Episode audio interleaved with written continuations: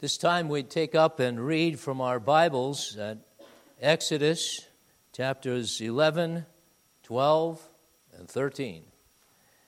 Not going to read all of those chapters, but sections of them that particularly have to do with the tenth, tenth plague and the celebration of the Passover, God's deliverance of Egypt of Israel from Egypt.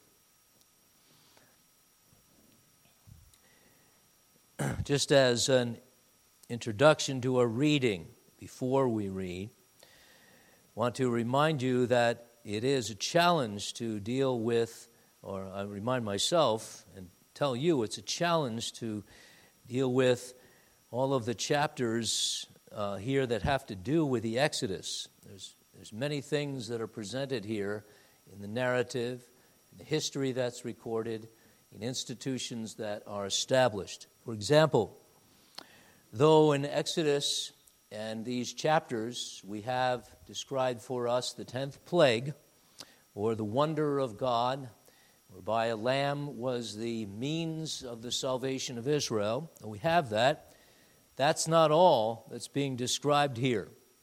There are various chapters that deal with consequences of the plague that lead to the deliverance of the people of God. There's, for example, the institution of the Passover feast called the Ordinance of the Passover in chapter 12, and a night of solemn observance to the Lord for bringing the Israelites out of the land of Egypt. It's called a solemn observance for all the children of Israel throughout their generations. That's the institution of the Passover feast. It's presented here in the narrative of the 10th plague.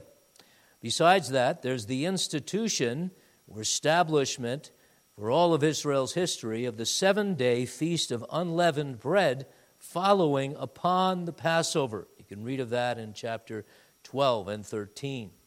Further, there's instruction in the consecration of Israel's firstborn in honor of God's preserving them from the angel of death, passing by the firstborn uh, in, in, this, uh, in this tenth wonder. Then, there's the elaborate instruction on how to observe or participate in the Passover meal. Then there's the beginning of the Exodus itself. Uh, your servant, yours truly, would uh, deal with uh, a bit of this, a, a bit more of this next week, Sunday, God willing, as we participate in the Lord's Supper. Want to, indic- to, to learn from how Israel was to participate in the Passover the, the meal, the Passover meal, and how when, then we should do that as we participate in the sacrament of the Lord's Supper. So, all of these things, and not only that, but there's Pharaoh's ordering them out. The, the people of God are finally let go in these chapters we read, and they're let go with a lot of wealth. They plunder the Egyptians, the Bible says. Their gold, their silver, their costly raiment. It's given to the Israelites, and this is a token of the blessing of God. And so that's all to come, and that's all that's in there in these chapters. Can't deal with all of the details here, even some of the difficulties, but we want to get the main gist, the, the, the, the gospel message here, and that for our living in these chapters. So tonight, I want to read from chapters 11 and 12 of these three chapters. Exodus 11, let's begin at verse uh, 4 through 8. Uh, yeah, of chapter 11, 4 through 8. then Moses said, Thus says the Lord About midnight I will go out into the midst of Egypt, and all the firstborn in the land of Egypt shall die from the firstborn of Pharaoh who sits on his throne, even to the firstborn of the female servant who is behind the handmill, and all the firstborn of the animals. Then there shall be a great cry throughout all the land of Egypt, such as was not like it before, nor shall it be like it again. But against none of the children of Israel shall a dog move its tongue, against man or beast that you may know that the Lord does make a difference between the Egyptians and Israel. And all these your servants shall come down to me and bow down to me, saying, Get out, and all the people who follow you. After that, I will go out. Then he went out from Pharaoh in great anger. There's Moses' words to Pharaoh about the Exodus. Chapter 12, verses 1 through 13. Now the Lord spoke to Moses and Aaron in the land of Egypt, saying, this month shall be your beginning of months. It shall be the first month of the year to you. Speak to all the congregation of Israel, saying, On the tenth of this month every man shall take for himself a lamb, according to the house of his father, a lamb for a household. And if the household is too small for the lamb, let him and his neighbor next to his house take it according to the number of the persons, according to each man's need. You shall make your count for the lamb. Your lamb shall be without blemish, a male of the first year. You may take it from the sheep or from the goats. Now you shall keep it until the fourteenth day of the same month, that is, preserved the lamb aside. Then the whole assembly of the congregation of Israel shall kill it at twilight. And they shall take some of the blood and put it on the two doorposts and on the lintel. It'll be the top of the houses where they eat it, the top of the doors. Then they shall eat the flesh on that night, roasted in fire, with unleavened bread and with bitter herbs. They shall eat it. Do not eat it raw, nor boiled at all with water, but roasted in fire, its head with its legs and its entrails. You shall let none of it remain until morning, and what remains of it until morning you shall burn with fire. And thus you shall eat it with a belt on your waist, your sandals on your feet, and your staff in your hand. You shall eat it in haste. It is the Lord's Passover. For I will pass through the land of Egypt on that night, and will strike all the firstborn in the land of Egypt, both man and beast, and against all the gods of Egypt I will execute judgment. I am the Lord. Now the blood shall be a sign for you on the houses where you are. When I see the blood, I will pass over you, and the plague shall not be on you to destroy you when I strike the land of Egypt. That's chapter 12. Now we go to verses 21 through 23 of that chapter. 21 through 23. Then Moses called for all the elders of Israel and said to them, Pick out and take lambs for yourselves according to your families, and kill the Passover lamb. And you shall take a bunch of hyssop, some sort of plant, dip it in the blood that is in the basin, and strike the lintel and the two doorposts with the blood that is in the basin. None of you shall go out of the door of his house until morning. For the Lord will pass through to strike the Egyptians. When he sees the blood on the lintel and on the two doorposts, the Lord will pass over the door and not allow the destroyer to come into your houses to strike you. Then verses 29 and 30, this brief account of the tenth plague. And it came to pass at midnight that the Lord struck all the firstborn in the land of Egypt, from the firstborn of Pharaoh who sat on his throne to the firstborn of the captive who was in the dungeon, and all the firstborn of livestock. So Pharaoh rose in the night, he, all his servants, and all the Egyptians, and there was a great cry in Egypt, for there was not a house where there was not one dead. Thus far, we read of this amazing wonder of salvation for Israel and the killing of the firstborn of man and beast among the Egyptians. Well, beloved, this is a striking narrative and an amazing climax to all of the plagues that we've been considering. Climax. This is where it's all been leading. This wonder from heaven, this thing that God did, which was evidently an act of God and a distinguishing between the people of God and the people of Egypt. We read this and we know Christ. We are on the other side of the New Testament uh, and the other side of the cross and of the Holy Spirit, as we learned this morning on Pentecost Sunday. And so we want to find Christ here. It's all about Jesus Christ, who is, the apostle says, our Passover. We do this in preparation for our partaking of Christ in the Lord's Supper, God willing, and to be strengthened in our faith for a life of thanksgiving in the God of our Passover, Jesus, the God of sinners, the God of love and mercy, who makes the difference, and we would praise him with our lives and words all our days. So let's consider this 10th plague, especially as it is the Passover for Israel. First, the identity of the Lamb.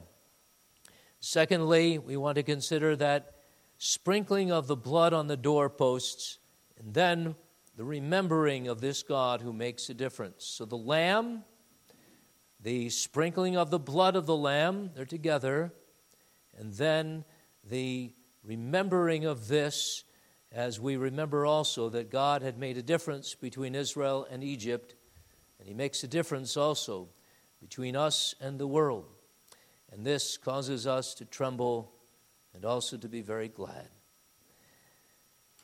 Who is the Lamb? What is that Lamb? That's what we want to consider here. This is unlike any of the other plagues. It's not the turning of the Nile into blood. It's not frogs coming hopping out of the Nile and other places and into infesting all of the houses of Egypt. It's not lice or flies or hail or locusts or darkness, even. These things were for the destruction of, Israel, of, of Egypt. The whole land was decimated at this time. Hardly anything to eat anywhere they went. All the gods had been humiliated. But there was a God behind every one of these things the Nile River God, the sun God, and so on.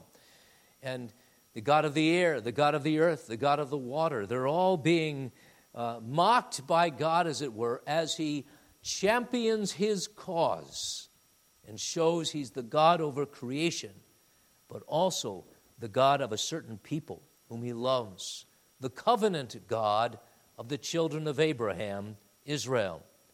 But now, why this lamb? Why must Israel take a lamb and chapter 12, verse 5 says it could be a lamb of the sheep or of the goats. That's interesting.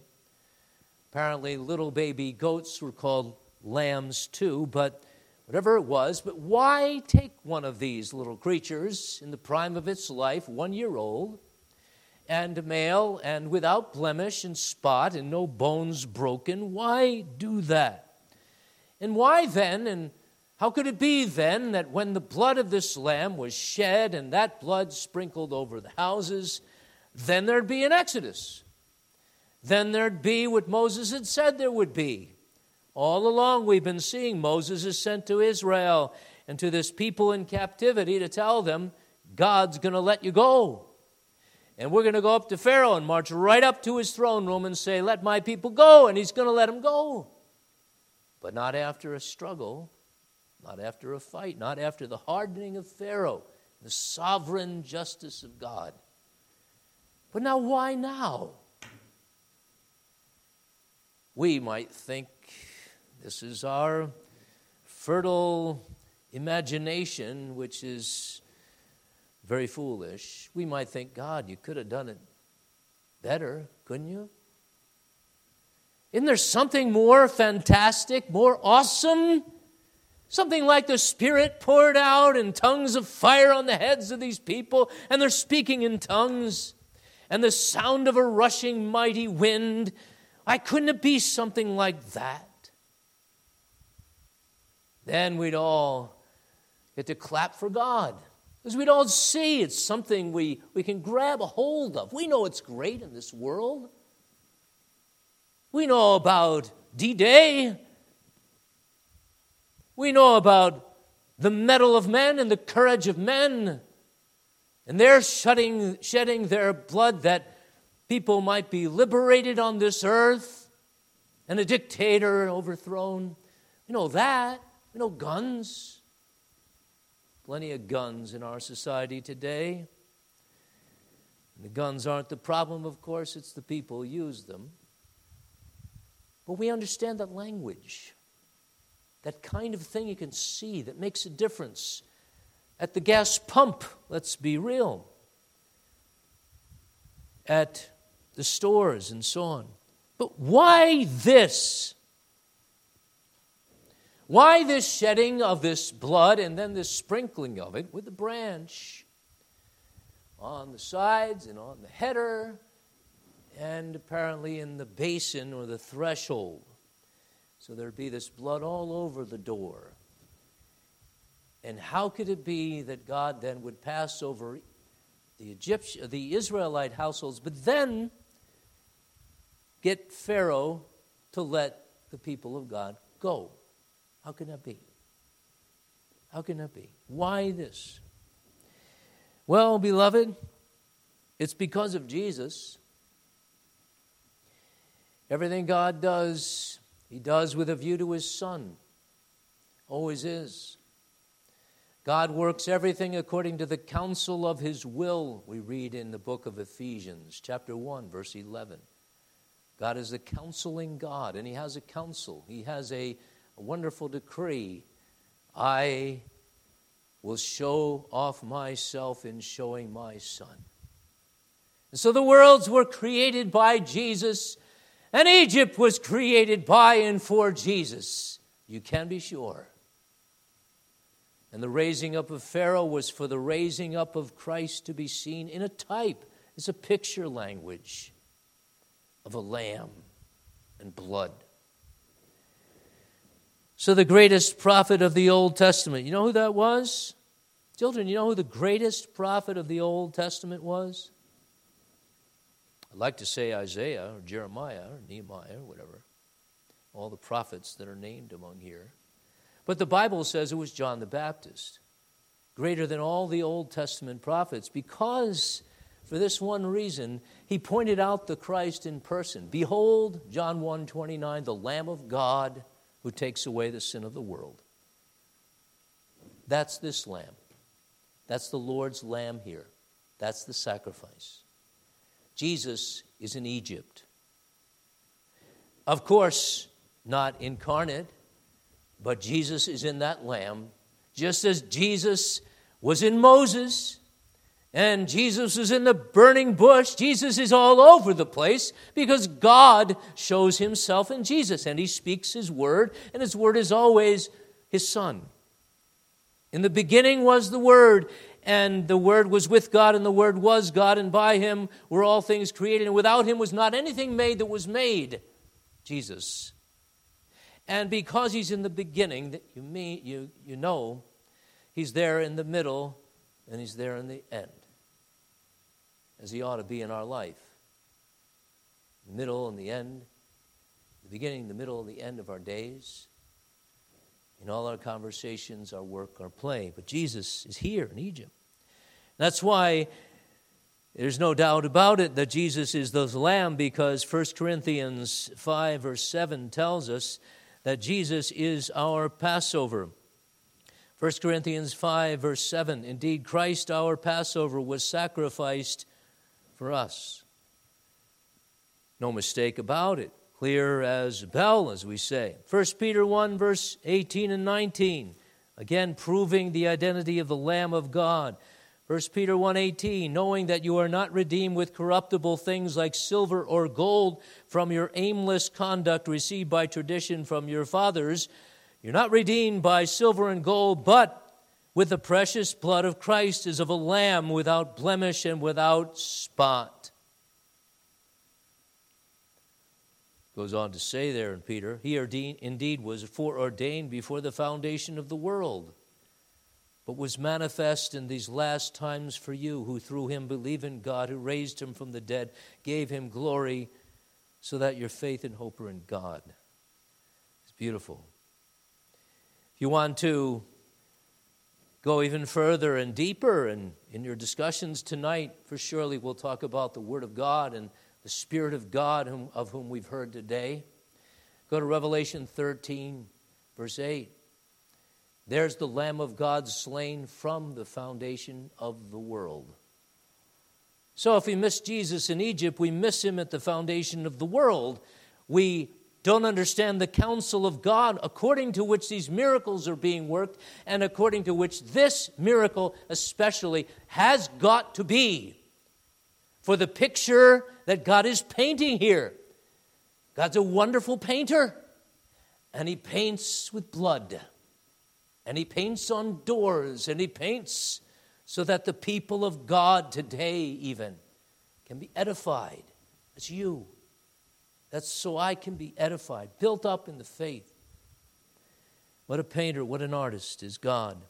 Hebrews 9, verse uh, 13 through 15, one other verse, that's all, to prove to you just how the Bible, in every point in the New Testament, verifies what was going on in the Old. Hebrews 9, 13. For the blood of bulls and goats and the ashes of a heifer sprinkling the unclean sanctifies for the purifying of the flesh. How much more shall the blood of Christ, who through the eternal Spirit offered himself without spot to God, cleanse your conscience from dead works to serve the living God? And for this reason, he's the mediator of the new covenant by means of death for the redemption of the transgressions under the first covenant, that those who are called may receive the promise of the in eternal inheritance. Hebrews 9 13 through 15. Now, at the risk of missing an opportunity for catechism here and teaching and basics, I'll pass over the fact that Jesus is this Lamb of God and to a T, the Lamb of God without blemish matches Jesus without blemish, without sin. Lamb of God of the first year points to Jesus who was taken in the midst of his years, the psalmist says in Psalm 102. Right in the middle of the prime of his life, there must be this man who's offered and who offers himself willingly. Lamb of God must be a male. Jesus is a male. The Lamb of God must be perfect in every way to picture Jesus, the perfect sacrifice for our salvation. Now, what does this mean? That's the identity of the Lamb, but now the significance of this. Three things I have. Three things. First of all, he's a Lamb of God here, and a Lamb whose blood is, shing- is sprinkled here on the houses of the Israelites only. Remember that.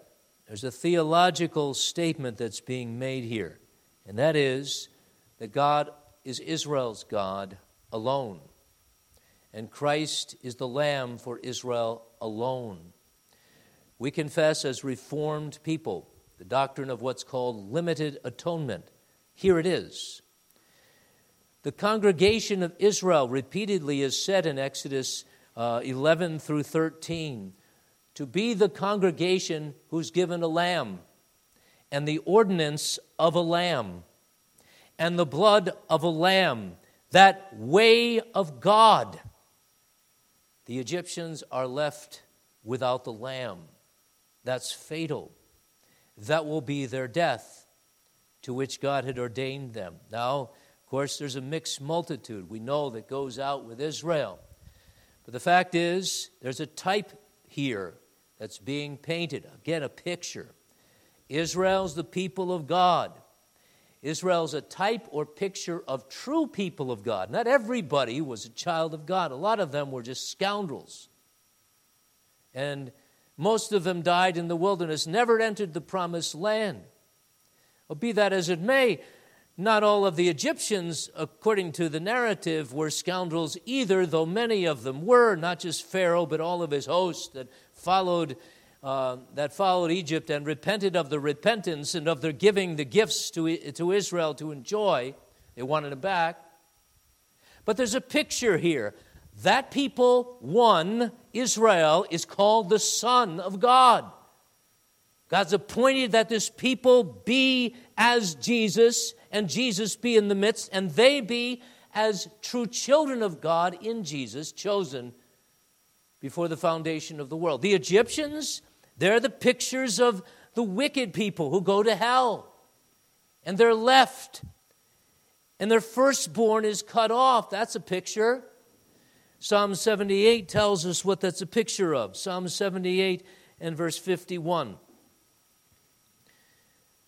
Israel's firstborn is depicted there in Psalm 78 as the strength of the tents of Ham. said there, and God destroyed all the firstborn in Egypt, the first of their strength in the tents of Ham. But he made his own people go forth like sheep and guided them in the wilderness like a flock. So a distinction is made between the people of God, they're let out, and the people of Ham, that would be the Egyptians who stay in, and their strength is killed. That's what firstborn means. The strength and the future of a family lie, uh, lay in the firstborn of that family. The firstborn of man and beast being killed meant death. No future, hopeless despair. No wonder Pharaoh cries out, and there's a cry that goes up out of Egypt in the middle of the night. Must have been that they talked among themselves in the middle of the night and shared their woes and, and gave this anguish of a cry. Can you imagine that? And God was no distinguisher of persons. He went to every one of those households not covered by the blood. But the point of this first point is this God had made a difference. Israel will be the people of God and therefore the people of the Lamb. And the rest are not. And theologically, we say Christ died for his own, not for everybody. If everybody, everybody goes out of Egypt. It's right there, plain and simple. If everybody, everybody's on the ark and saved by the flood. No. If everybody, then Jesus died, and when he died, he forgave the sins of everybody. If everybody, there's no hell, there's only heaven. Because where the Lamb is, there is salvation. But the Lamb is not everywhere. And so salvation is not everywhere. Not everybody leaves Egypt. Egypt's not vacant. Egypt stays in Egypt. Pharaoh stays in Egypt, and the rest, well, they all die in the Red Sea, but the rest of the Egyptians, they're still Egyptians still. That's the first thing. There's a distinction. And in this entire narrative, we've been seeing that. And after the third plague, in fact, there is this distinction that has been made between Israel, the houses of Israel, and the Egyptians. And now we see it. And now it really comes out and it really hurts right in the gut. The mamas are losing their babies. And the honorable of the land, they can't escape the finger of death and the judgment of God. And the Israelites have peace through the Lamb.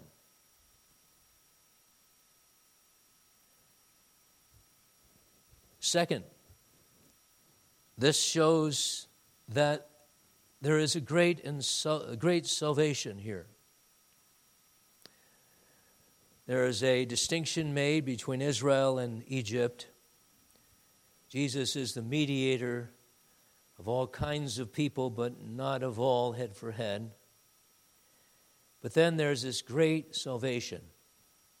They leave Egypt. And as we'll see next time, they go laden with gifts from the Egyptians gold and silver and raiment for their blessing and for the help of their being constituted a people, for the sacrifices and so on. The rich, they leave Israel, or they leave Egypt. And this will lead to the Exodus and the further miracle of the departure through the departing of the waters and the destruction of Pharaoh and his host. Amazing. So, this victory of the Lamb, critical. And the victory of the blood, critical so that the people are saved. And this is exactly what the Bible teaches. Jesus is the Exodus, He's the reason for our being let go of sin, sin's guilt, so that we're justified and forgiven and given the right to adoption. Sin's power, so that we are released from the total depravity of the chains of Satan and the devil, symbolized by Pharaoh, so that we begin begin to keep not only one, but all of the commandments of God. That's the holiness of the child of God, and that's because of the blood of the Lamb. Why is there the Holy Spirit? Because there's the Holy Christ first, who receives the Spirit, and now we are liberated ethically and free to serve God and wanting to. There's a love of God put in our hearts, a smile, a joy as a family of God together pointed toward the same direction. You want everybody to be holy here, don't you? It's because you've tasted and seen that it's good to be holy. And there's no happiness except in this consecration of a life to God. There's no satisfaction in stuff, and certainly not in sin, but only in the Savior. So there's this justification of the people of God, this liberation from guilt, this sanctification, this liberation from the bondage of sin. There's this preservation as well, and there's this glorification ultimately of the sons of God. Now, all of this is pictured in Israel going out and I know there's going to be a sad history 40 years of wandering, and not uh, hardly any of that generation is going to enter the promised land. But again, this is a type, beloved. It's a type of the church on earth that has many who are just carnal and they're not truly Israel, but they're of Israel. But the fact is, God's elect, God chooses, and then God appoints to glory, and He leads them there. And the promised land is not some pie in the sky by and by, it's real. Because that lamb is real, that cross is real. And Jesus, being the perfect lamb taken from Israel, not only, but given by God, the Son of God, is the one who cries out, My God, my God, why hast thou forsaken me? That we might be his one for the many. The substitute. That's leading to my third point here, but the second point, one other thing. It is striking that as they go, as they go out of Egypt, the promise is given in Exodus 11 and verse 7. I love this promise. Exodus 11, verse 7. There's going to be a great cry through all the land of Egypt, but against none of the children of Israel shall a dog move its tongue. Against man or beast, that you may know that the Lord does make a difference between the Egyptian and Israel. Don't you love that? What earthly language here, earthy language. Martin Luther kind of language. No, God language here. Not a dog shall move its tongue or bite or go after the people of God and be able to say anything against them and bark away and keep them keep them in Egypt. No. You know what that reminded me of looking at this text and pondering over this? Romans 8. There's no condemnation for those who are in Christ Jesus who walk not after the flesh but after the Spirit no condemnation for the people of God, no, no verdict that anyone could make that would stick. Who can be against the people of God? Dogs can't, devils can't, pharaohs cannot. You know that in your life. Anything in your life cannot be against you. Oh, yes, it can plague you. It can hurt you.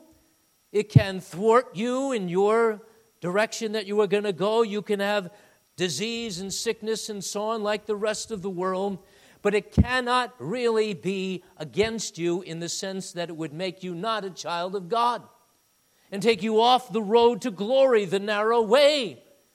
Cannot be, because God says here, not a dog's going to bark against you. I'm going to shut their mouths.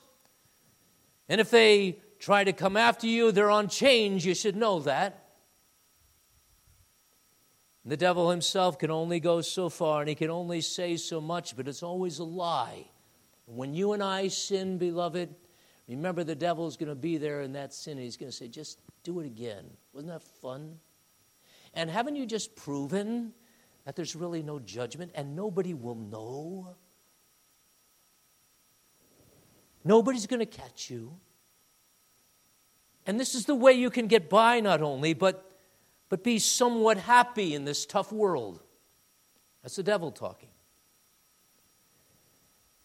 You got to remember to say to the devil, Shut up, you dog.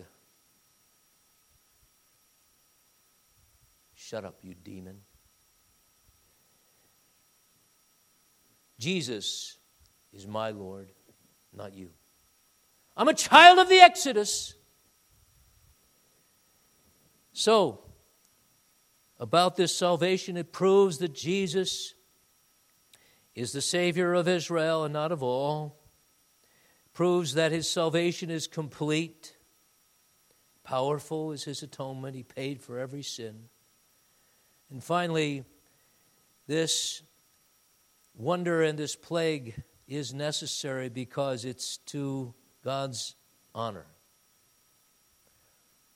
And that really is the most important thing. Remember, we've been saying that in these plagues, it's God against the gods God against Pharaoh and a God against all the gods of Egypt. God against this God, that God, God against all the gods. And he's shown that in being over the elements, being over the rain, being over the hail, being over the Nile River, being over blood, being the God of life and death. He's been showing that all along. He's God. So we have in Jesus, or this lamb picturing Jesus' blood slain, a reminder here that the honor of God is at stake. The people of God may not go out of Egypt unless God is glorified. Because you know what, beloved? Those Israelites, they weren't worthy of being delivered. Their sins had to be paid for. They had to have an atonement made for them. They couldn't just go scot free, as we say. And here we are, everything's fine. Oh no. As we'll see in our final point, they're just as sinful as the Egyptians. But Jesus, the lamb being uh, killed here, beloved, is a sacrifice. It's a sacrifice in the Levitical sense of the word, even before there were sacrifices instituted in the Old Covenant. In Exodus 12 27, for example, we read that you shall say it is the Passover sacrifice of the Lord. When their children are wanting to know what this Passover is, you'll also say it's the Passover sacrifice of the Lord who passed over the houses of the children of Israel in Egypt. A sacrifice, not just murder, not just killing for meat, not just going out and bringing home the bacon, happens to be here a lamb or a goat, but a sacrifice. A sacrifice to whom? God. It's the Lord's Passover, after all. And the honor of God is at stake, and this is what the cross is all about. This is the principle of the substitutionary, God's justice satisfying atonement of Jesus Christ. And on the Calvary, God is saying, I will be God. And now will be the judgment of the world, but also the salvation of the people of my good pleasure. This is God. The honor of God here. It's the only way. You think about it. Christ, our Passover, is sacrificed for us. Christ has loved us and given himself for an offering and a sacrifice to God. Ephesians 5, verse 2. Hebrews 9, verse 26 Once in the end of the world hath he appeared to put away sin by the sacrifice of himself. There was a formal act of worship among the people of God and the heads of the households who were taking the knife and killing a lamb. And there's only one way. That's why there had to be the 10th plague.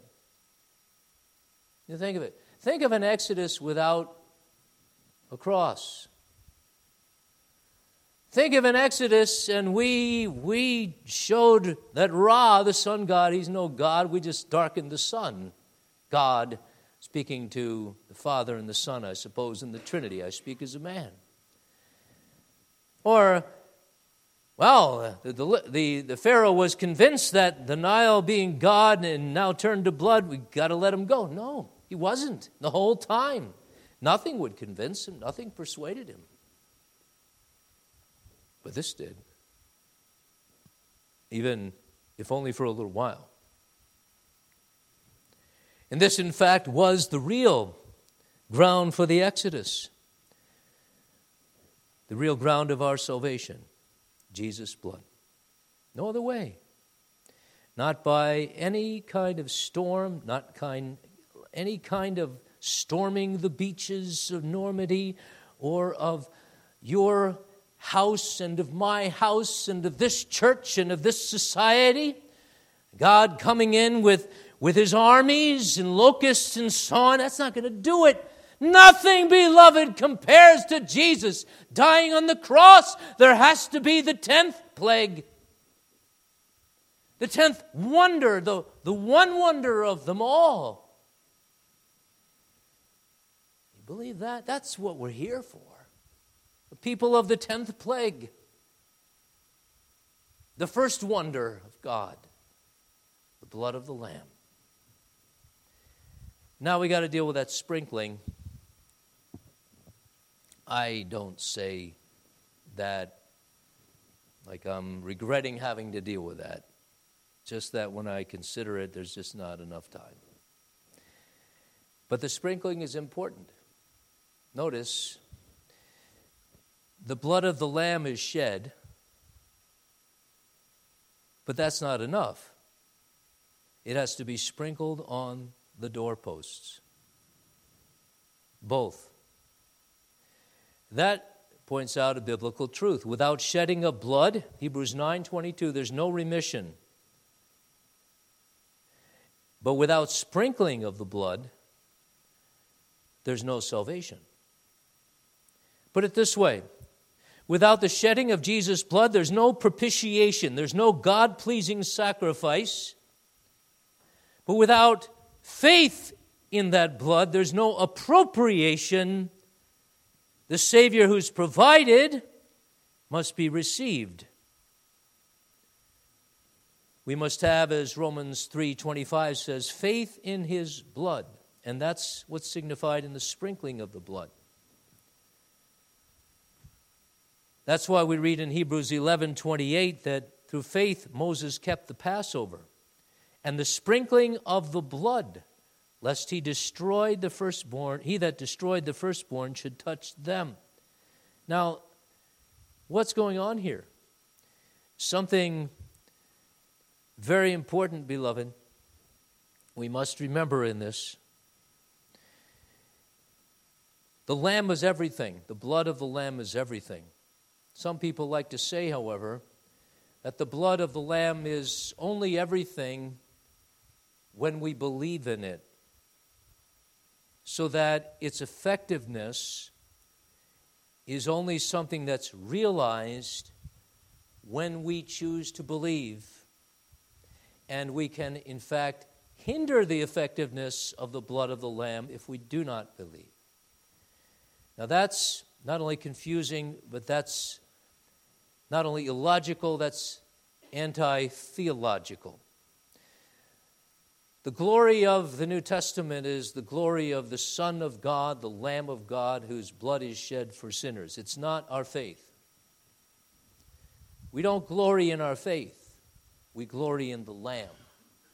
The fact is, behind the sprinkling of the blood is the shedding of the blood. That's the first thing. Behind your believing, beloved, is Christ dying for you. And in that cross, in that death of Jesus on the cross, was your redemption. In that death of the cross was Jesus earning the gift of the Holy Spirit and faith. So that we don't say, yes, we need the blood, and we need faith as if the blood dependent, depended for its efficacy, its power, on our believing it. No. From the cross comes the faith. And faith then is a result of the blood itself shed. This is the amazing power of the cross. Jesus, the firstborn of all creation, is the one who is set apart in God's counsel and in whom we are set apart, that he might die for us and give us faith. This is what happens, and this is what happened in Israel. They were saved by their faith in the Lamb and in the word of Moses. They were not saved by their faith and its merit and its earning anything. They were saved by that blood just as much as you're saved by the blood, beloved. Just as much as your sins were atoned for on Calvary, and the power of that getting to you does not depend on what you do with it, but it depends on what God will do with it as He visits you in time and says, Behold, let there be my child, and calling you out of darkness into His light by the Spirit and the Word. Then you believe because He died. And that's how that goes together. The shedding of the blood leads to the sprinkling of the blood. And so you have it. That's why the lamb became Israel's lamb. Interesting, in chapter 12 and verse 5, the lamb of God that was to be taken uh, and to be divvied up sometimes among the neighbors, that's true communion. We share the communion of the lamb. That Lamb of God is called in verse 5 Your Lamb. Your Lamb shall be without blemish, a male of the first year. Your Lamb. You love that? The Lamb becomes your Lamb. The Lamb becomes your Lamb. As you believe, as Christ becomes precious to you, as you eat and drink Him. Is He yours, beloved? The Lamb? It's not, do you like lamb? Do you love the lamb? Do you love the lamb? That's what's happening here. The blood is shed, and perhaps the faith of God's people there was quickened at that time. They, they saw the blood, and again, it's a picture. And they're, they're seeing the blood in the light of Moses, who said, This is what must, you must do. This is the word of God. This is the way out and there that the blood is, and then they're believing that because they're despairing of themselves. And that's what we must do despair of ourselves and look to Jesus and have his blood sprinkled upon us, every whit, because we're dirty, and our mouth is dirty, and our heart's dirty, and we're needing forgiveness and we're needing the cleansing of the blood of the Lamb. God will look on the blood sprinkled on the household. Another very precious truth here. God says, I'm going to look, I'm going to see the blood, and He sends this angel of death to do His bidding and to destroy the firstborn, but not Israel, but His angel of of death is going to look at every house. And he's going to look at the blood on the house, on the blood on the door. And notice, he's not looking at the house. Not looking at your house, beloved. Not looking at how big and fancy your house is, or he's not having regard to the fact that it's just a hut. Or you've added on and doesn't fit together. He's not looking to see either in the house. That angel of death doesn't look in the house. Now, is this person worthy of my sparing that person's firstborn? Doesn't look at your merit, doesn't look at your genealogy, doesn't even look to see if they were the, the uh, of the flesh and blood of Abraham. Frankly, he just looked at the blood. And that made all the difference. The blood did.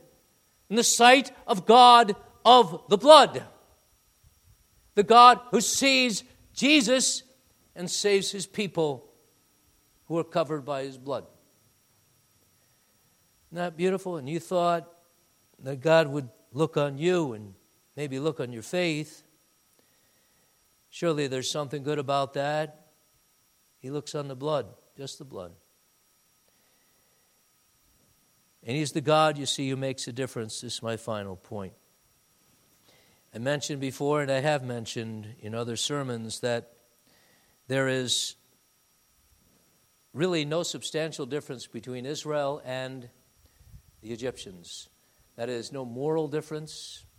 They are, however, God's people by his election and calling, and is naming them his. But naturally, they're just idolaters. Leviticus 7, verse 7.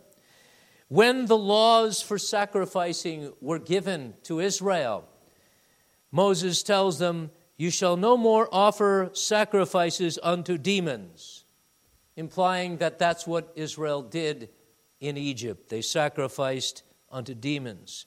Joshua 24, verse 14 the people of God about to enter Canaan were called to put away the gods their fathers served on the other side of the, uh, the flood, the Euphrates River, and in Egypt. And Ezekiel 6, uh, 20 gives us a long uh, litany of the idolatries of Egypt. That's who they were. That's who they were. Just Egyptian in themselves. What do you think of that? I think we're taught here, don't you? Think about mercy. Think about this blood shed and this blood sprinkled. That's all mercy. That's all of God. That's, that's it. That's the only reason we're a people of the Exodus. That's the only reason God still bears with us because we sin again and again and again, and we want to go back. And we like the leeks and the garlics and the old life or the old man life. Maybe you've never had an old man, uh, an old life because you've been born in a covenant home. You've been kept and spared from certain of the audacious sins that some others of us have had to go through. But you have an old man life because you have an old man, an Adamic nature, a flesh that says whatever it wants, that's concerned only to get its opinion out and then to stand firm on one's opinion, one's throne, and battle all those who oppose his or her opinion. Or to do this and that and the other illicit thing, thinking that nobody's looking and we're saved by grace only and the blood of Jesus only, and so we make a religious monster out of God and religion by being such hypocrites. Remember, God makes the difference. That's what's being taught here. And Israel was to remember that all the time. Here's how we should do that preach Christ crucified, and thank God for the preaching of Christ crucified. Just that. Preach Christ crucified and calling all men everywhere to believe in him. Preach that and want that preached. And elders desire that this be known in the congregation that Jesus Christ crucified is having his way here. People are believing, young people are confessing their faith and desirous of partaking of the supper. Others are joining with us, and they come to the congregation of Israel, to whom is given the ordinance of the Lord's Supper now. And Jesus says, Do this in remembrance of me until I come again. And they marry in the Lord those people who are the people of the Exodus together. And they bring up children in the Lord and they live a thankful life. That's what remembering the Passover is all about. A life in the Spirit, holy and happy in these last days. So, beloved, where are we at? We're in the congregation of Israel. We have a lamb that shed his blood for us and faith that's given. That's a good place to be. Now go into this world that's crying out, and it doesn't even know about what. This world, so lost in its sin, so pathetic, so Egyptian and doesn't know its right hand from its left, and righteousness from ungodliness, and is inclined to choose the ungodliness. Doesn't know what the problem is, thinks it's a bat somewhere, or a spider somewhere, or a disease somewhere, or some war somewhere, or thinks it's something else than sin. And then it thinks the solution is something else than Jesus. Now, that's the saddest thing in the world. Beloved, let's warn them of the cries that the people of this world will make when Jesus comes. It's the last days, remember. Just about to the great and notable day of the Lord. We're almost there. Be zealous, on fire. Not the same as yesterday or when you walked in here, more filled with the fullness of God of the Spirit who burns, and of the love of Christ that takes over you so that you love what He does and you hate what He hates in yourself and in this fallen world. People of the Exodus, praise God.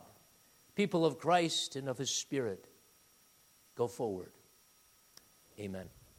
We pray, bless us, Lord with ears to continue to hear the gospel of our Exodus, of Christ's Exodus, of the Lamb's blood shed, the sprinkling of the blood, and of the happy people of God who's let go, let go to serve and to sing on the other side of their deliverance. Here we are, Lord. Accept the praise that we bring to you and lead us on our homeward way. In Jesus' name, amen.